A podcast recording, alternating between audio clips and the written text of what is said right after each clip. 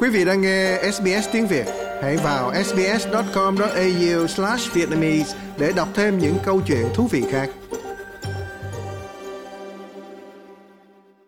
Thủ tướng Anthony Albanese đã tới Frankston ở Victoria để ủng hộ cho ứng cử viên lao động tranh cử với chiếc ghế quan trọng ở Melbourne là Dunkley. Ông cũng tận dụng chuyến đi này để công bố một dịch vụ mới khám chụp ung thư ngực mở ra tại Dunkley, và cơ sở này được đặt theo tên của cố nghị sĩ liên bang Peter Murphy để vinh danh cho bà. Bà Murphy qua đời vào tháng mười hai sau một thời gian dài chiến đấu với căn bệnh ung thư vú, và vì vậy mà một cuộc bầu cử phụ được tổ chức để lấp vào chiếc ghế trống của bà. Ông Albanese đã bày tỏ lòng kính trọng đối với cố nghị sĩ. Cô ấy là người rất được yêu mến vì sự khác biệt mà cô đã tạo ra chỉ trong một khoảng thời gian ngắn. Peta từng nói rằng có một quy tắc nhất quán áp dụng cho nhiều mặt trong cuộc sống. Chúng ta càng hiểu biết nhiều thì càng hữu ích, và điều này hẳn nhiên là nó áp dụng cho căn bệnh ung thư. Biết càng nhiều càng tốt. Sự hiểu biết của chúng ta là điều cốt lõi để đưa ra phương thức điều trị tốt hơn và đưa đến kết quả tốt hơn cho những người Úc mắc bệnh ung thư.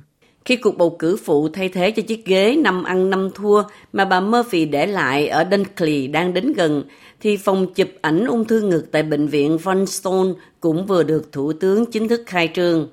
Chính phủ liên bang cũng đã công bố một khoản đầu tư trị giá một phẩy năm triệu đô la để thành lập cơ quan đăng ký quốc gia nhằm cung cấp cái nhìn sâu sắc hơn về mức độ phổ biến của bệnh ung thư di căn có thể lây lan trong cơ thể.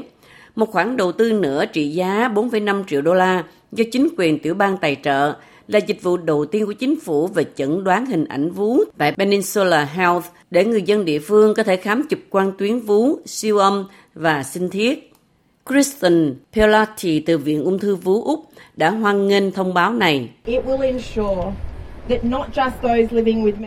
Dịch vụ này sẽ bảo đảm rằng không chỉ những người mắc bệnh ung thư vú di căn mà tất cả các bệnh nhân ung thư đều có thể được khám chữa bệnh. Những người Úc đang sống chung với những căn bệnh ung thư có thể điều trị được nhưng không thể chữa khỏi sẽ không còn bị bỏ sót.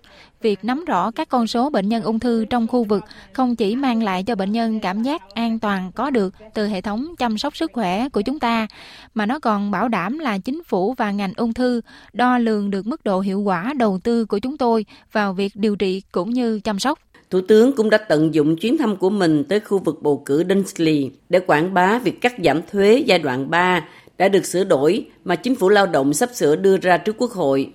Đề xuất cắt giảm thuế này đã thu hút những cuộc tranh luận gay gắt, trong đó đảng đối lập yêu cầu cần có thêm thông tin chi tiết, còn đảng xanh kêu gọi hỗ trợ chi phí sinh hoạt tốt hơn.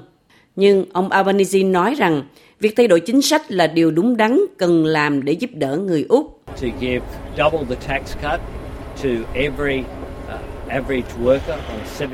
Để tăng gấp đôi mức cắt giảm thuế cho mỗi lao động có mức lương trung bình bảy mươi ba nghìn đô la, và nếu những hộ gia đình có thu nhập chung là một trăm ba mươi nghìn đô la thì mức cắt giảm sẽ nhiều hơn gấp đôi, để bảo đảm rằng mọi người Úc đều được cắt giảm thuế.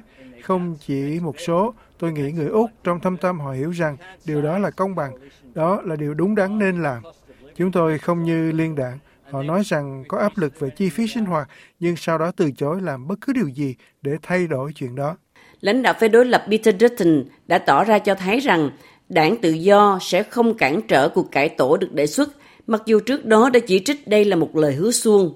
Lãnh đạo đảng quốc gia David Littleproud nói việc cắt giảm đó là chưa đủ.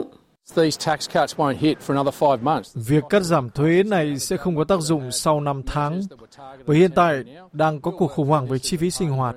Chính phủ lẽ ra có thể đề ra các biện pháp có mục tiêu cụ thể trong thời gian tạm thời ngay bây giờ. Chúng ta sẽ giải quyết vấn đề này trong phòng họp của đảng. Đó là trách nhiệm cần phải làm. Không lãng phí tiền của người nộp thuế để phải làm việc thông qua luật khi mà chính phủ có thể trình bày vấn đề này với chúng tôi. Một cuộc tranh cử phụ nữa giữa ứng cử viên đảng lao động Jody Bayar và ứng cử viên của liên đảng thị trưởng Frankston Nathan Conroy sẽ được tổ chức vào ngày hai tháng ba. Like, share, comment. Hãy đồng hành cùng ét bê ét tiếng Việt trên Facebook.